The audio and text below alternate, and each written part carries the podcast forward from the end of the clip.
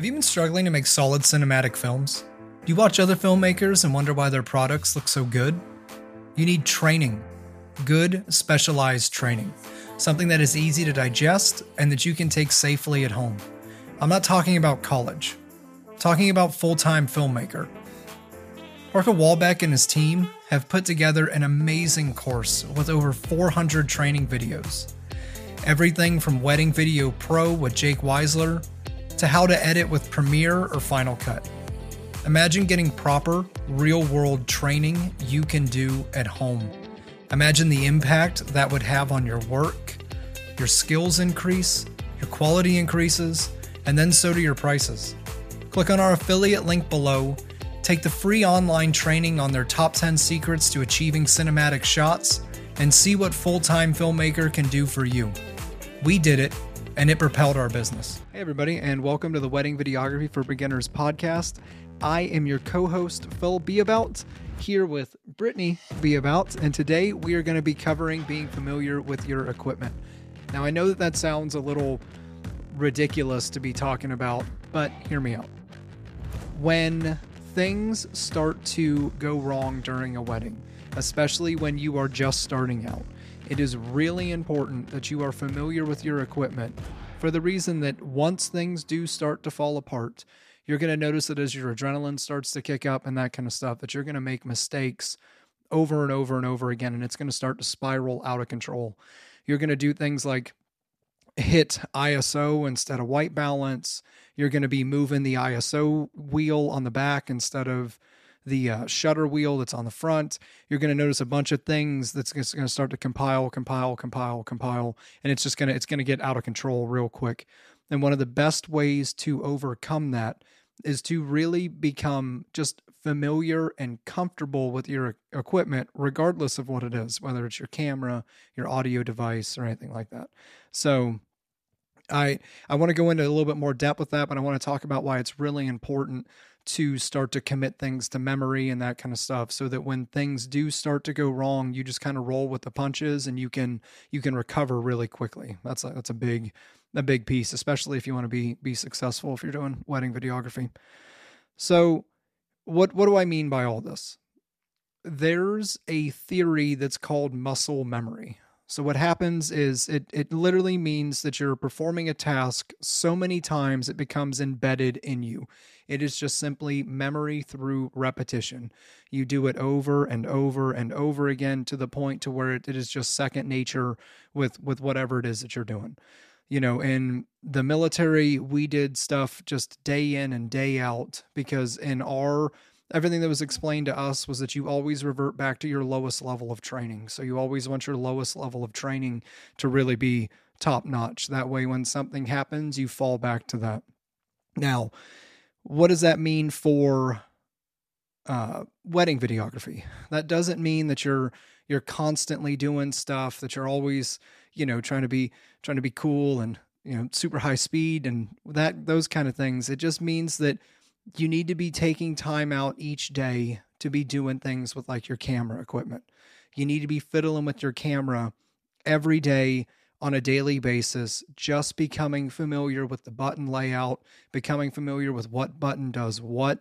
That way, you can try to manipulate it in a pinch, and you know that the third button from the right is going to be, you know, your exposure. The second button from the right is going to be your ISO, and the first button is going to be the white balance. In case you didn't know, that's the layout of the top three buttons on a S5. I only know that because I, I touch the thing every day. I pick it up, I record, you know, our kids doing stuff. I just do some menial tasks with it each day so that I become familiar with that piece of equipment so that when something is going wrong, it's not me overreacting, making the situation worse. So when you notice that you start to build in this muscle memory, you start to you notice that things get easier to manage. You start to make less mistakes. You're, you know, you know that if you hit the ISO radial wheel, you're like, oh, let me bump my finger over and hit the shutter wheel. Like you recover from things exponentially, you know, quickly, right? Faster. Faster. There you go. So, uh, you know, and I'm not I'm not saying that weddings are super stressful. So I'm not trying to, you know, horrify somebody or something like that. I'm just, you know, stress is obviously subjective and when your adrenaline starts going, you will start to react differently to things. Like it's just human nature. So the last thing that you want is for you don't want to miss a shot because you were cranking and mashing buttons down and that kind of stuff on a camera. You want to make sure that you can react to things quickly and you don't compound on what's going on by crushing the wrong button and doing that kind of stuff. So, knowing your equipment really alleviates a lot of that, especially with your camera. Brent? So, I'm going to jump in a little bit into knowing your camera. I'm the queen of mishaps and you know, you name it. I have panic bumped buttons, especially um, in a pinch, and it's really um, it's been a pain point for myself. Um, it's just important to be able to bounce back from something like that. Like I've um bumped the shutter speed on our GH5 and that created some banding on our groom side camera. Um I've knocked the clutch on one of our Olympus manual lenses and was wondering why I couldn't autofocus. And it took like, I don't even know how long, but I was in a panic. Oh my gosh, what do I do? Until I realized, oh my gosh, I bumped the clutch and now I need to uh, I gotta do a fix back. it. um, I mean, these subtle nuances are just examples of the many things that can go wrong when you don't know your equipment. Um, and they could really be the difference between catching an important moment and missing it. And like I said, this is like the biggest downfall that I've had in my experience with um, filming a wedding. And it, it could be a very big pain point, especially if you don't have someone else to like peer check you or um, get you back on track. Um, there's another example that um, I have right off the bat. The very first wedding I shot with Phil, we um, had our monopod and tripods and everything else, and I didn't set one of the legs on the monopod. And we're talking like super early on during bridal prep. And one of the legs didn't lock in and it just, I thought it was set and it fell over. Luckily, I had the lens cap on and that seemed to have um, broke the fall. That definitely absorbed the impact. but that like could have been a huge huge problem for the wedding day. We would have been down a camera and it's just not a great way to start. So just even knowing how to lock in the legs of your monopod or your tripod or your lights or even knowing how to lock in your camera into a tripod or a monopod, that's kind of I mean, all there's so many things that could really be painful if you don't know your equipment. Um, and expensive. Yeah, and very expensive. Um, so I am the queen of all of these issues, and I'm speaking from experience. I didn't know how to balance our gimbal. And Phil, like in a pinch, handed it to me and was like, Hey, I need you to balance this real quick. And I was like, Oh, and as soon as he turned it on, it started doing like this vibrating motion and it was like stuck and it was just a hot mess. So, I mean, I'm ex- exactly the, I was total rookie and it was just a major learning curve for me in at the very beginning so, if it could save you any time or frustration, just spend a little bit of time with your equipment, getting to know it, knowing how to set things up. Um, you know, my first year was pretty rough, and I could have avoided so many of the these little pitfalls and whatnot if I had just taken more time to familiarize myself with our equipment and my camera. Um, so while that little knowledge nugget sinks in, we're going to go on a quick break. Um, when we return, Phil's going to go over um, all of his screws screw ups with audio. Do you still email a PDF for a contract? Are you struggling to remember who you sent files to or what those files were? You need a solid CRM, a customer relation management tool, a program that will send professional files and contracts all on your behalf. One that does not need to be printed, signed, and emailed back. Is this the Stone Age? You need Honeybook We've been using them for years now, and it increased our productivity by taking menial tasks and automating them. You can set up custom workflows to automatically send emails, payment reminders, thank you responses, etc. You can send brochures, questionnaires, and invoices too. We have three set up one for when a couple inquires, one for after a call with a couple, and one for a booked wedding with nine steps. That saves us so much time on the back end. What would you do with more time? Spend more time with your family, spend more time working on creative projects, or just simply relaxing? Use our affiliate link below to save 50% on your first year. Go ahead, it's on us. Start saving time and money today. All right, everybody, welcome back from break. I want to talk about audio equipment and kind of knowing knowing your your audio gear. So we primarily use two different types of audio equipment on a wedding day, whether it's a, a recorder with a lavalier mic or the Zoom H6. We were using Tascams, which we still have one, but we also just purchased a Zoom F2. And one of the reasons why I wanted to purchase the Zoom F2 is that it's really user friendly and that there's no real, you know, you can't really do much on the front of it other than turn it on, hit record, and then set it. You hit put it on hold. And why why I think that's a good idea is there have been plenty of times with the Tascam that I would grab the side of it, hit it up to power it, think that it tripped the record, and then it never did. So we just didn't record audio full stop out of that recording device. Like there was a time with a bride that we didn't record audio, then I had another time with a groom where I didn't record audio, and I could never seem to get that thing right and that was you know i i was trying to be familiar with it i was trying to do stuff with it but i still made mistakes with it and it mainly it mainly happened because i was in a hurry so this goes back to what i was saying earlier that when you when you are in a hurry and things are kind of going you if you don't really know the equipment you're going to make mistakes with it 90% of the time brittany did everything with the Tascams. she mic'd up the bride, she did all that stuff. So I didn't really have to touch it, which was my fault. So that's why we had these errors with it every time I would touch it.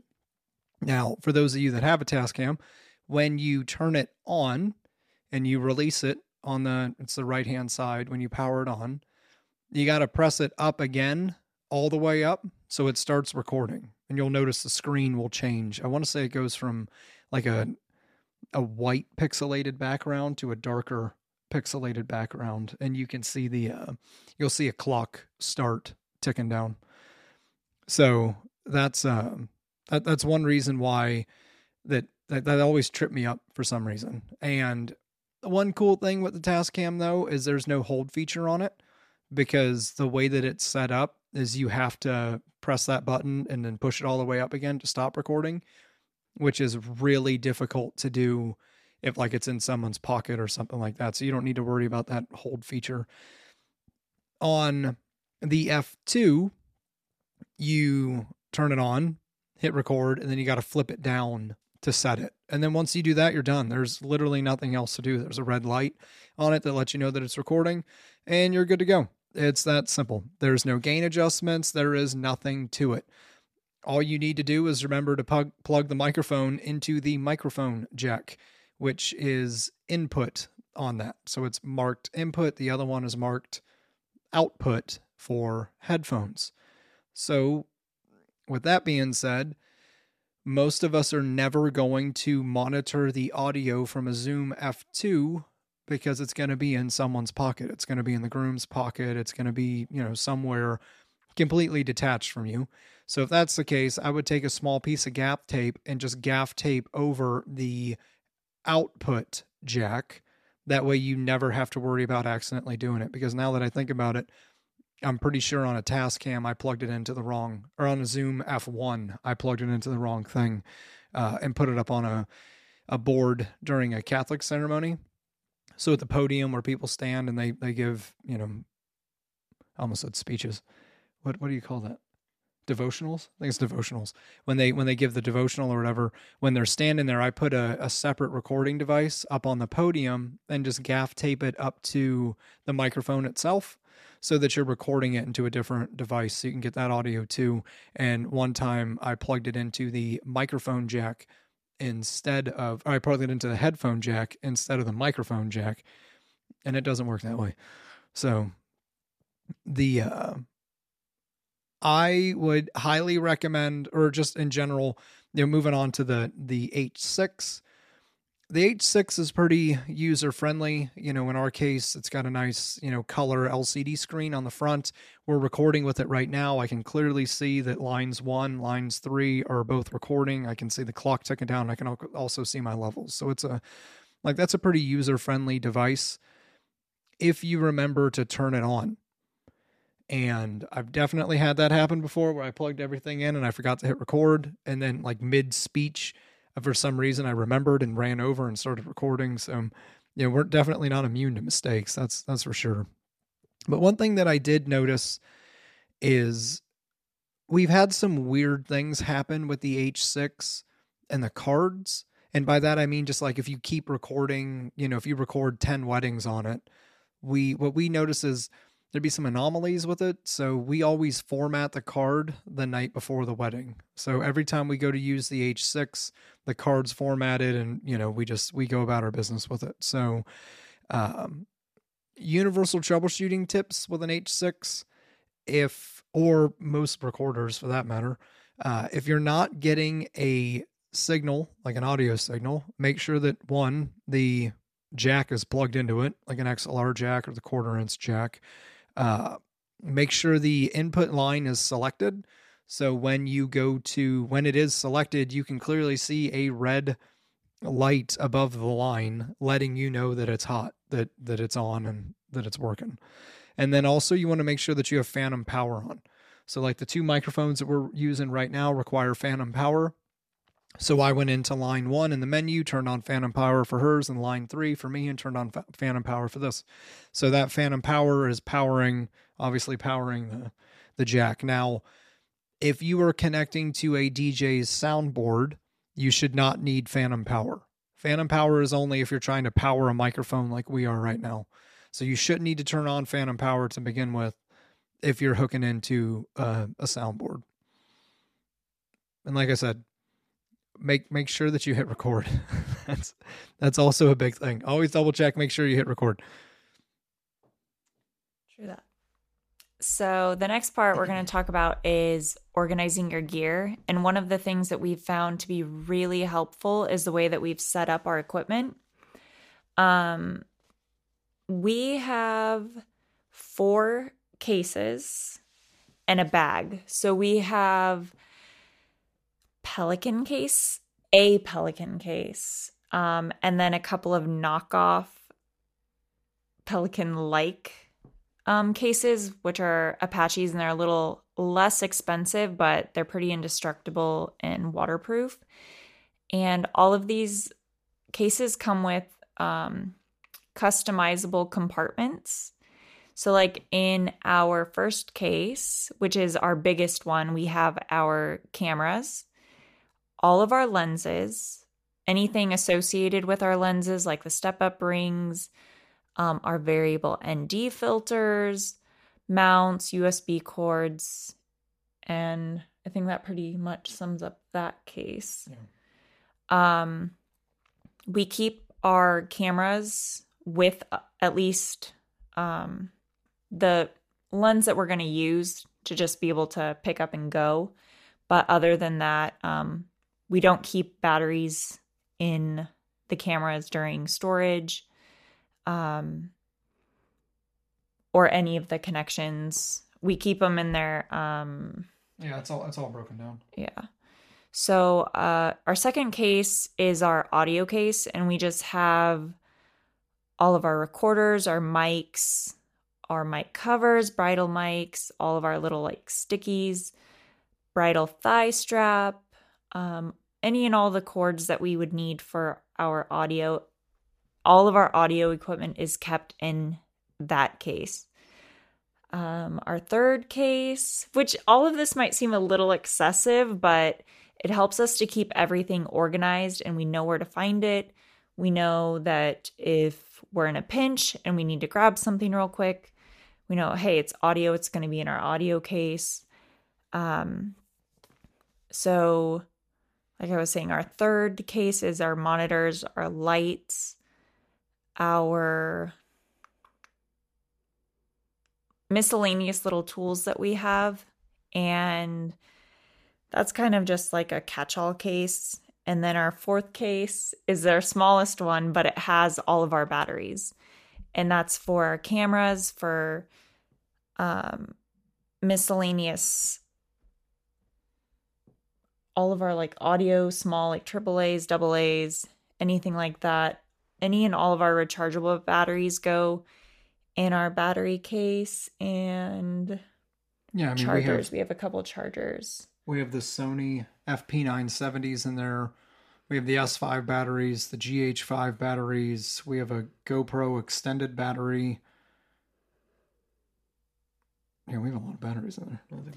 Yeah, but I think it's also kind of like a a safe place. I mean, I don't know how batteries are when it comes to like yeah, so I just we like to keep all of our gear um broken down for the most part and especially when it comes to batteries that stuff is kept separate um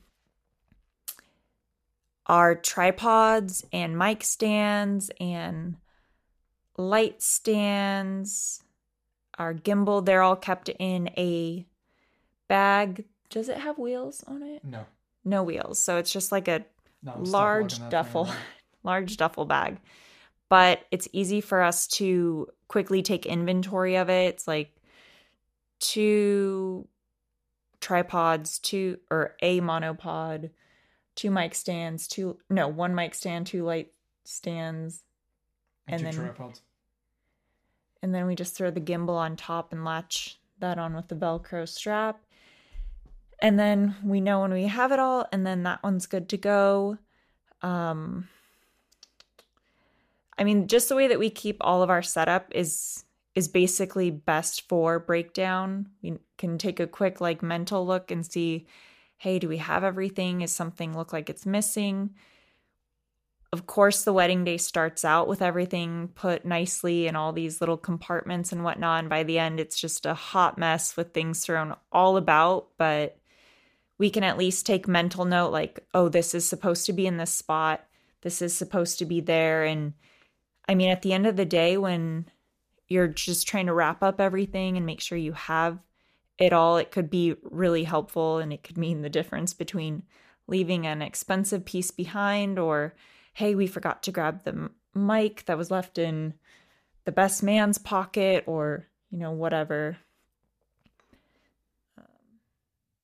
Yeah, I mean, I think in general we we do have a lot of stuff. Like we we definitely have a lot of equipment, and that's that's one thing that you know we're still learning with everybody too, and we're we've been seriously considering what we can do to kind of reduce this load because we uh, we had to buy a cart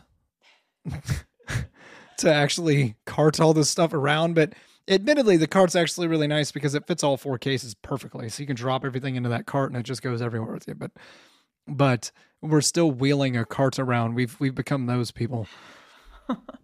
well, too, I think like the consensus that we've heard is that as beginners, you rely heavily on certain things that certain pieces of equipment can give you independently.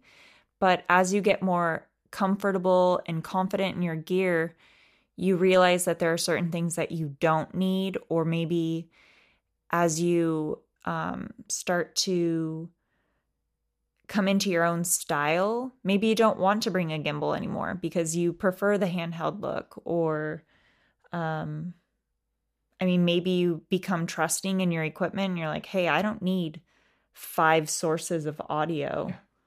I don't need five cameras or any backups. Yeah.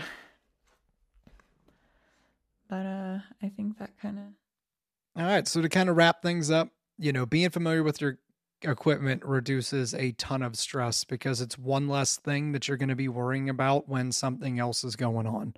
You really want to make a situation better by understanding your gear. And there's a couple of things with that, but one of the biggest things is it really creates a level of confidence and it stops you from spiraling out of control when a situation is just going awry. So it's it's really important that you you're picking up your equipment, you're playing with it every now and then and you're you're getting to understand it and really know and you know understand where where things are and what buttons do what and that way you're not freaking out during a wedding day when something when something's going on. It's the last thing that you want to be worried about. So, if you're watching this on YouTube, be sure to hit that like and subscribe button. Be sure to join our private Facebook group, Wedding Videography for Beginners. Don't hesitate to reach out. Uh, if you have any questions, you know, feel free to shoot me an email. And again, thank you so much for listening to the podcast. We hope everybody is staying safe, and we will talk to you here in a couple weeks. All right, bye. Are you looking at a really nice camera you can't afford? Are you wondering how companies afford six red Monstro 8K cameras and all the trimmings? You need to make more money so you can buy one. No, I'm kidding. You need to rent. Renting equipment is way easier than you think. You can ship it all back and forth from your house, and it's way cheaper than buying. Best of all, you should include the rental cost in your pricing to pass on the expense because you're shooting with better gear. Wouldn't it be great to use something other than a Canon SL2 for your next project? Rent a Sony a7S III or a Canon 1DX Mark III. You don't need to buy them. We rent additional cameras, lighting gear, and audio equipment all the time from Borrow Lenses. We've never had a late shipment or anything other than an awesome experience with their customer service. Use our affiliate link below to get renting today, and you'll have professional equipment tomorrow.